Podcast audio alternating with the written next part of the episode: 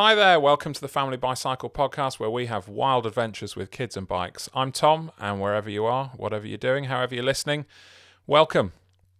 If you've not been listening to our previous show, I'm preparing for the festive five hundred, five hundred kilometres of riding between Christmas Eve and New Year's Eve, and I've just got my road bike back from uh, Velo Elite at Ringstead, who very kindly have sorted out my knackered wheel and uh, given the front end of the gears a tune. I don't know why, but I just can't get on with settling that front derailleur on the Shimano one oh five group set that I've got. So many tasks I tackle on my own bike, um, and this time I was happy to just get somebody else to do it. So thank you to Tom for turning the bike round so quickly. And for this podcast, I just want to talk about my Sunday afternoon ride. It was first time in a long while that I've been out. I've been cycling every day the last little while. We had a challenge that every member of the family was going to try and go out and ride their bikes during the lockdown, and we pretty much did it. There were just odd days where one or other of us didn't get out on the bike, but uh, I'd been cycling every day and not really going very far, and I was not riding for fun. I hadn't been outside of town. I'd not done any distance for a while. So Sunday afternoon, I got my road bike back fixed. Hadn't ridden it for quite some time. Time to go out and put some miles on it, check everything was all right. It's a bit of a shakedown before Christmas Eve and all of the palaver that follows. And I'd kind of set my sights on trying to pick myself up a local legend. It's silly, isn't it? Strava creates these things, and we all, oh yeah, you know, it's um, no no big deal. Or oh, if you can, if you set too much stock by that, then you you're ridiculous.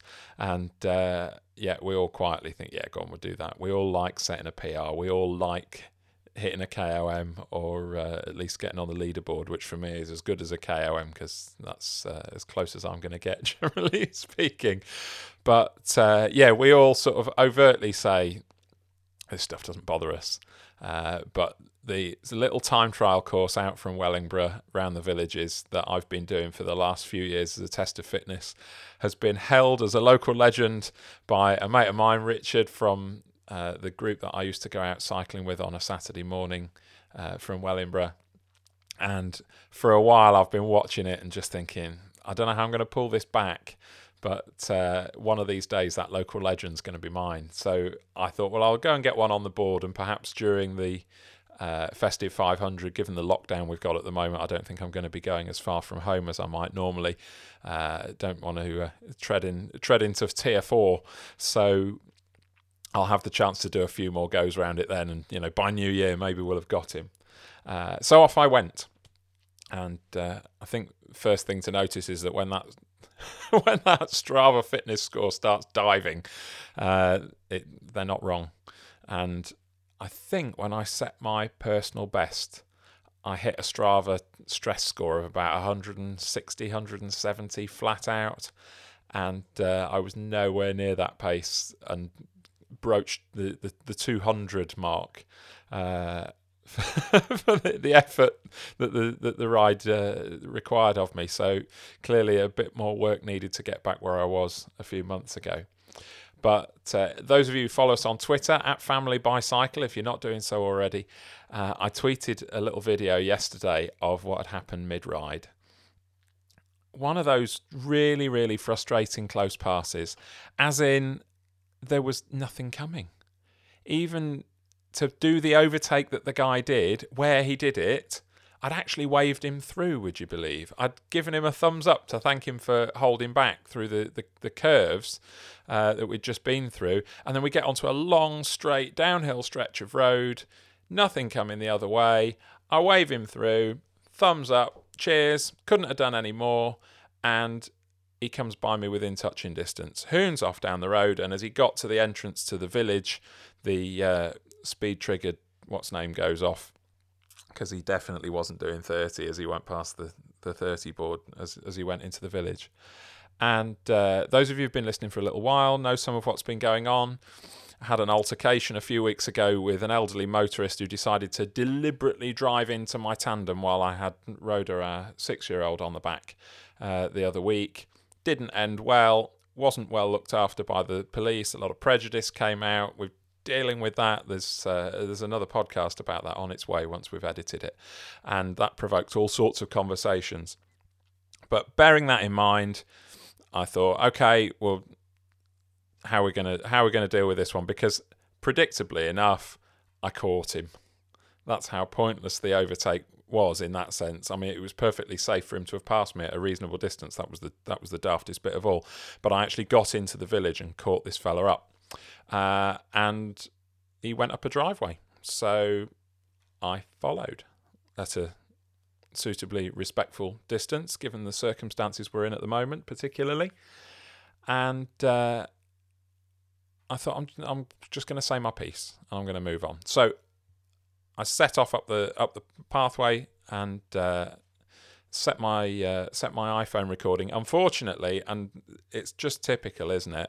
Um, I'd gone to take my GoPro with me before I'd set out from the house, and the battery was flat. Uh, and because the bike's just been away for repair, I'd taken my uh, cyclic camera off the handlebars. Hadn't got that.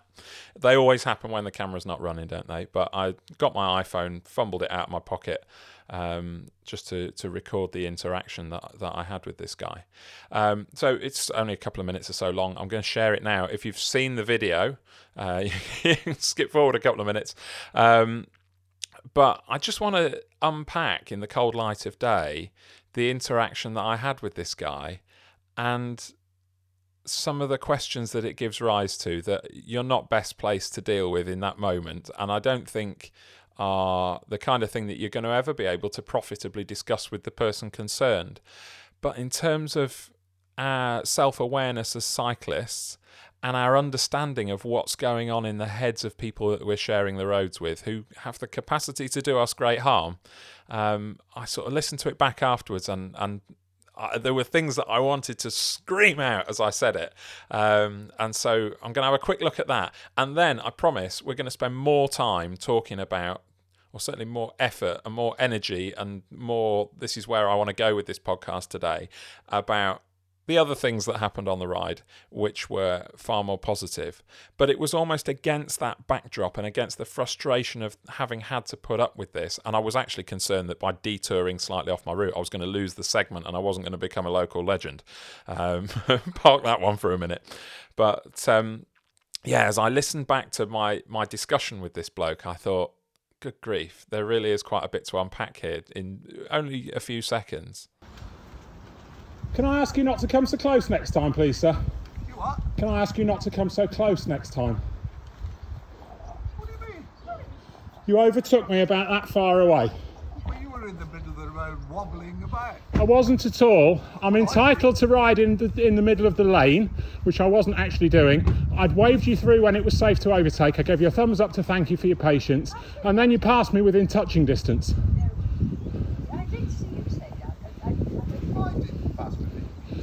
So if you don't, just, I'm, I'm not coming any closer, I'm not looking for a scrap, I'm speaking to you civilly. That's very nice. Okay, but it's my life, it's my life that you put in danger.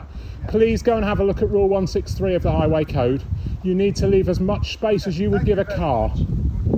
You need to leave as much space as you would give a car, okay? That's all we ask for. I've got four children and a wife that I'd like to go home to. Don't go on the road on that machine.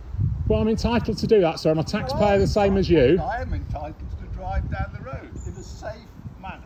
Not in a dangerous manner, you're not, sir.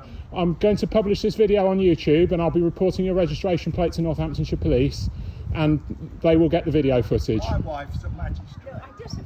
Your wife's a magistrate, wonderful. Well, I'll be able to, I'll be able to corroborate the address easily then, won't I?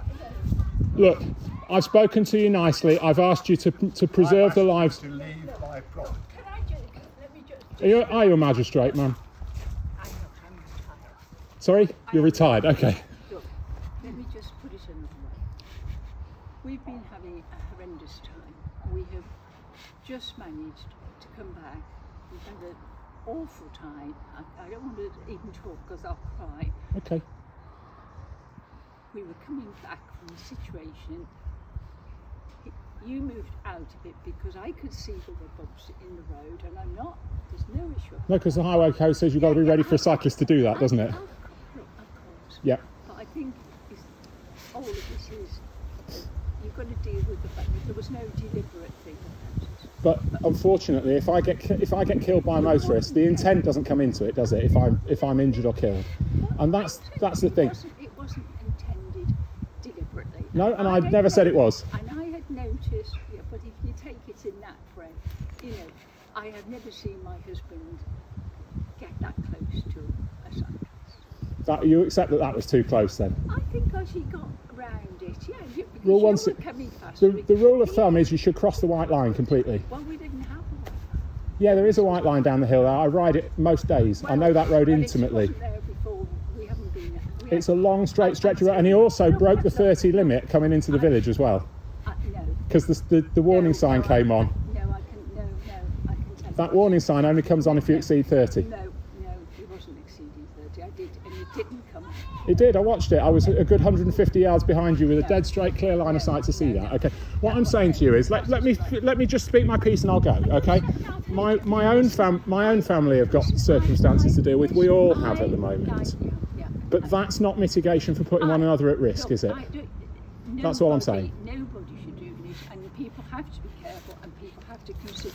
And five people are killed by motorists every day on our roads. I have no doubt, but there's thousands of people who get killed in other ways as well. Well, that's no consolation to me, with respect. Sometimes, well, you see, sometimes they, they can trigger other things. But at this point in time, If you're not, if if your circumstances mean you don't feel fit to drive safely, then the answer is not to drive, isn't it? I have to tell you, there's times when you have to get. But not at not at any cost. It wasn't at any cost. You accepted it was too close. That's all I'm asking you to take into account. Okay, please. Next time you see a cyclist, think that's someone's child.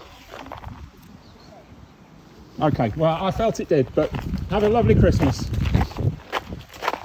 You know, I'm I'm not uncaring about the fact that we've all got stuff, we've all got baggage going on this year, and you know, the elderly have taken it hard this year as well. You know, my own parents, similar generation to these people, have been shielding for the whole of this year. And actually, as I was setting up to do the podcast this afternoon, I got the phone call to say that my dad's been given the all clear after a whole year of severe illness and treatment and being immunosuppressed in the middle of COVID. Um, we had that fantastic news. Uh, uh, I can't really describe, um, but I know that journey that they've been on.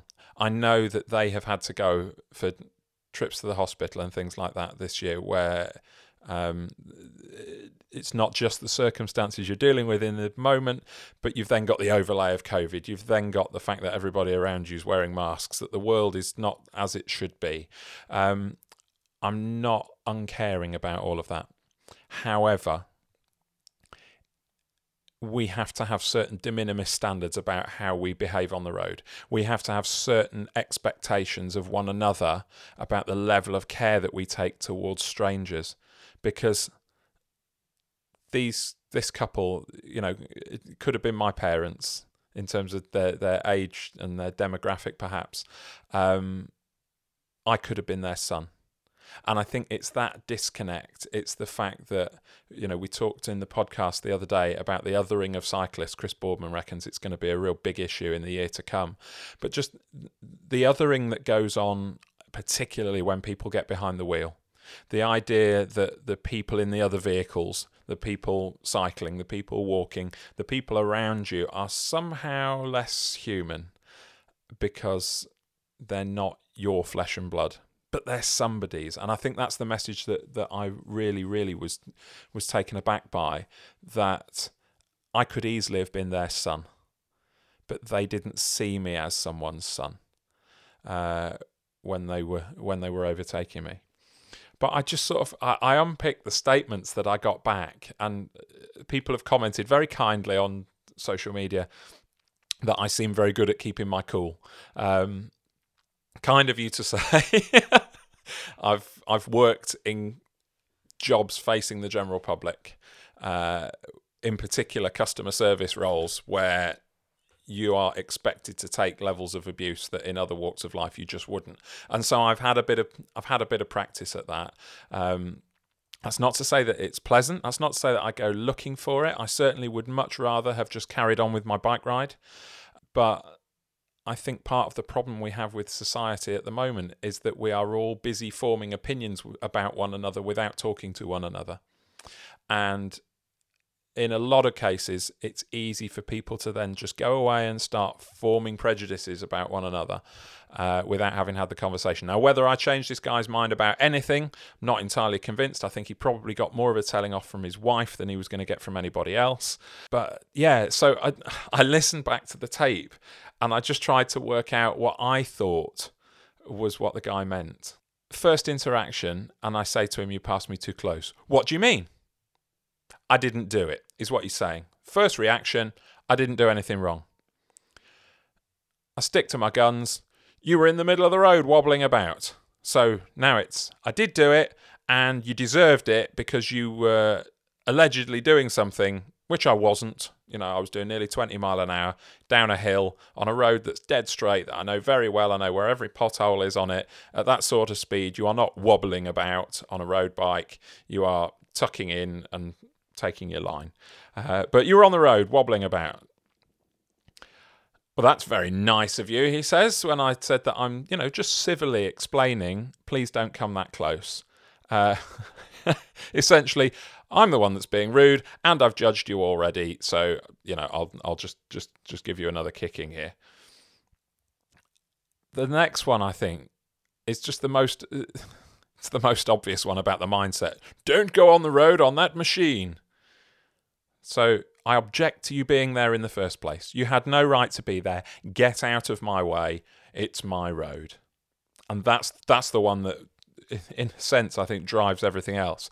And then, and then of course, just to just to uh, top it off, "My wife's a magistrate. I'm going to try and intimidate you into backing down." And then he probably very sensibly, I think his wife sort of waved him towards the house, and he goes inside, and uh, retired magistrate wife comes to talk to me, and she says, "I've never seen him go that close to a cyclist before." So he did do it, but this was unusual. I'm not really inclined to believe that. I don't know about you guys. Then there was no deliberate thing about it. So despite all that he's just said to you, passing that close was unintentional. It was without intent. There was no harm meant. So that makes it okay. Then we get on to this next one. I've had we've had a terrible time. And I think the other quote she used was, "Sometimes you just have to get home." And basically we're saying then that his behaviour on the road is justified by events off it. And that's the one that I really, really struggle with. This idea that uh, right to use the road with a motor vehicle is so fundamental. It's such an embedded human right that even if we are physically not in the right frame of mind, if we need to be somewhere else, then it's an acceptable risk to be to be taken to the road. And so on the one hand, she's saying, he passed you because our circumstances are whatever, and I'm not interested in, in, in that. I'm not uncaring about it. We all have things going on, but it's not relevant to me. It's cold comfort to me if he runs me over, isn't it? Um, so on the one hand, he did that because this, but that wasn't a good enough reason not to drive. And then we get into the sort of factual stuff about, you know, I said the rule of thumb is you cross the white line. Well, we didn't have a white line. There's a white line on the road. That's not. It's not for. It's not for discussion. It's physically there. Um, he wasn't exceeding thirty. I don't know how you know that from the passenger seat of the car for certain, but I had a grandstand seat by the time he'd passed and dropped me on a dead straight road to watch him shoot through the thirty mile an hour signs and for the speed triggered signs to come on. It wasn't, you know, it wasn't difficult for me to uh, for me to see. But then we, we start to get into even more esoteric arguments like uh, there's thousands of people who get killed in other ways. Uh, I, I think the implication was if you hadn't been on your bike, maybe something else would have killed you. Um, and, and at that, you know, we're not we're not going to get much further. And as you heard, I bid the lady a, a happy Christmas. And, uh, I beg to differ about what happened, and you know, please think about it. And I don't know whether that makes any difference or not. I don't know whether it does any any good or not in terms of the likelihood of them not doing it again. If I'd had the camera running, if I'm perfectly honest, if I'd had the camera running on my handlebars, I would have carried on with my ride because that was my priority. That's why I'd gone out. I'd gone out to enjoy riding my bike. Um, and I would have sent my footage in, and rather than a discussion, rather than a please would you not do that again, have a look at rule one six three, that was awfully close, it was intimidating, rather than having that discussion with him, which only really ended up in in him having a having a go at me, uh I could have just quietly sent it in, and he could have been on the receiving end of a of a, a notice of intended prosecution for Christmas. Uh of course, I'm in Northants, disclaimer, uh so our operation Snap, if you send footage in, despite promises from Chief Constable Adderley, you still don't get told what's been done with your footage, whether they've done anything at all, whether they've issued a nip, whether they think it wasn't good enough and why. Um, so I wouldn't have had the reassurance, but I probably would have just got on with my ride, sent it in, and if they were doing if they were doing their thing, he'd have got a nip and three points or, you know, naughty boys course, whatever. Um, and I could have just quietly done that. But I went for the human interaction. I went for the discussion. I went for the I'm somebody's son. Um, interested in what you think about that. Uh, drop us a tweet at Family Bicycle on Twitter. We're on Facebook. We're on Instagram. Let us know what you what you think about that one, because I'm still not sure that I've quite settled in my own mind what's the most profitable thing to do in that circumstance. Because the only thing I do know is that just letting it go isn't. And in a sense, for every and I'm thinking particularly about road cyclists here, there is a there is a pervasive culture within road cycling where there's a lot of people who almost take it as a badge of honour not making a fuss about it. And that's all well and good. If you want to accept people passing you that close, if you want to accept motorists driving dangerously at you and just, you know, believe that that's something that you should have to put up with, that's fine for you, but that's embedding behaviours with drivers that they're then going to exhibit towards other people who may be less confident, who may be less able to bail themselves out of out of trouble. You know, I was uh, I wasn't even fully in primary position, but I was far enough into the road that I had space to to, to bail into so that he couldn't squeeze me against the curb as he came past. But for whatever reason, your acceptance as a cyclist of people driving aggressively and dangerously around you is actually fueling the chances that whether it's you or somebody else who's going to be on the receiving end of it. That's my take anyway. But quite how how we're, we're most profitably to respond, I'm really interested in, in your views. I think there's also this debate around the fitness to drive of the baby boomer generation. And in a sense, you know, they're the first people who've grown up with cars throughout their lives. They're the first generation that have grown up with an expectation that driving is a right. I, I think that, you know, that I think that's the word that that came out from from my friend in the Hyundai. This idea that that's what we do, that as we get older, we need that. That's an important part of our social mobility and keeping us plugged in with society. And, you know, it's not my choice for them to live in a posh, very well-heeled, very expensive village in rural Northamptonshire where there probably isn't a bus service anymore. You know, I'm reluctant to make value judgments, but it's quite clear that if they wanted to, uh, they could they could live in a different paradigm that wasn't dependent on them having and using a car, which at some point in time is probably going to become problematic. And, you know, you could argue that's already the case. We've heard in the last few days about the, the case of uh, Josephine Gilbert, you know, twenty-five-year-old killed on the A fifty-two in Derby, home roads for, for Katie and me. And the driver was sixty-five. His licence had already been revoked on health grounds.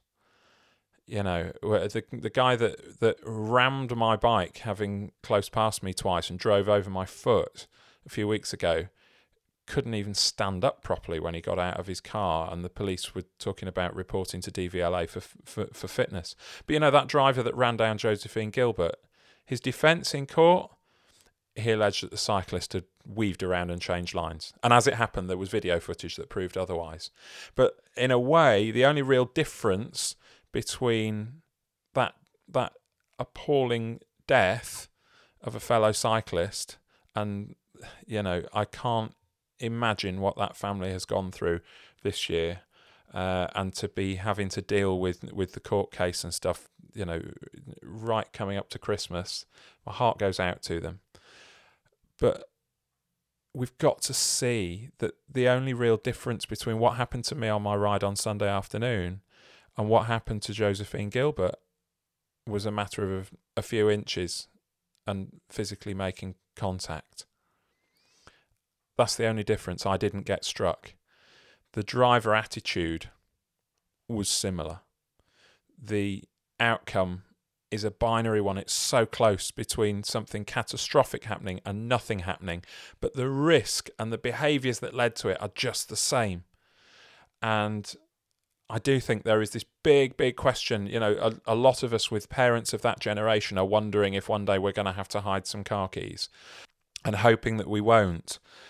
And I think the the debate goes bigger than that. You know, how do we how do we have those discussions within families? How do we have those discussions societally? How do we give our older generation options in terms of public transport, in terms of keeping them fit and active? You look at cycling uptake rates, then the proportion of pensioners in the Netherlands who ride their bike every single day. It's insane compared to everywhere else.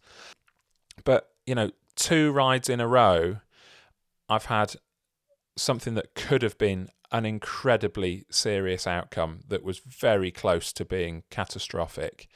And the driver has been elderly and has had those sorts of attitudes about their use of the road, their right to do it, their inalienable sense of, you know, my my my car and the road are an intrinsic part of my human rights, and everybody else needs to, to get out of the way. I, I just, I don't know where we take that one, but I do think that it's something that we're going to have to, we're going to have to work on more and more. You know, my grandparents' generation, yeah, they had cars in their lifetimes and they drove, but they didn't have them as children. It, it, it wasn't something they'd had for the whole of their lifetime. You know, I think we're going to see the same thing when Katie and I are elderly. Our generation will be the first people who have known the internet for all of their adult lives, uh, you know, since they were at school, just. And I'm sure that will change the face of attitudes, isn't it, to, to retired people in terms of their connectivity with the wider world and how they engage and what equipment they use and all those sorts of things. But we've hit that tipping point now where we have a, a, an elderly population who believe that they have this need and this inalienable right to drive their cars, combined with some really, really difficult attitudes. And uh, yeah, there we go. Anyway, carried on with my ride, and I'm pleased to say that uh, my Strava segment was intact, so not all was lost. I carried on with the ride, batting round, as you can imagine, most of most of what I've just talked about as I was carrying on. And then I got back to Wellingborough, and within the space of a mile, I encountered not one but two families out on their bikes. And not your Halfords family bike ride. You've heard me say that before about, you know, this notion that you load your cars onto the bike and you drive ten times the distance that you're ever going to cycle. They were clearly setting out from home. They were on local roads. Uh, in one case, mum didn't look at all uh, sure about things, uh, but was doing it. And I thought as I passed these families, that's the first time I have seen in months, it's the first time I've seen other children out with parents, out riding bikes, going somewhere, anywhere near our town. And uh, it, I, I greeted the first lot. I, you know, I we we have a lot of discussion about it amongst cyclists, don't we, about how we greet one another, and if we greet one another, and if that's bad form, whether you don't do it or whatever. But I I, I want to say this: don't just greet the cyclists that look like you. Or more to the point, don't just greet the cyclists who look like you think you look like. Because, uh, uh, you know, uh, sometimes I go out on my um, road bike and I see other roadies out and about, uh, and I get one sort of response. And then I can be out, you know, on my elephant bike or a cargo bike or a tandem with children, or and um the general response I get can be can be different. Sometimes wildly enthusiastic, especially if we've got the children. Sometimes they're just not expecting me to to engage in the same way, particularly if I'm dressed in, quote, ordinary clothes, unquote. Uh, you know, I, I'm, I think, less expected to, to do it. But for me, let, in this year of all years, let's greet one another. Let's take the opportunity to say hello. When we get to Dutch levels of cycling, there must be some kind of etiquette that kicks in. You know, the Dutch don't wave at everybody else on a bike because you'd never have your hands on the handlebars. But um, I waved to these families and they seemed surprised that a stranger on a bike was was was greeting them. And uh, second one I, I went past, I, I gave them a great big ostentatious salute and a keep going team, and um they the, the the the children looked absolutely overjoyed that somebody was recognizing what what they were doing. And I'd sort of got a, a knowing a knowing nod of approval from Dad, and uh it did me such good to see other families out and having a bike ride. And that is not a common sight where we are. We saw a few towards the end of the first lockdown when the weather was nicer back in the spring. But I just have that little bit of hope as well that as the Christmas holidays have started, uh, people are still considering whether they can get out and about around our town and its surrounding environs uh, on a bike. And families going out and doing it together just gives me a, a degree of hope. And let's take that opportunity when we can to encourage one another uh, uh, along the way. Don't assume that the sort of cyclist's nod of solidarity is reserved for people who are riding the same sort of bike as you and look like they're making the same kind of journey as you, uh, because I think we've got so much more in common than than we have that that differentiates between us.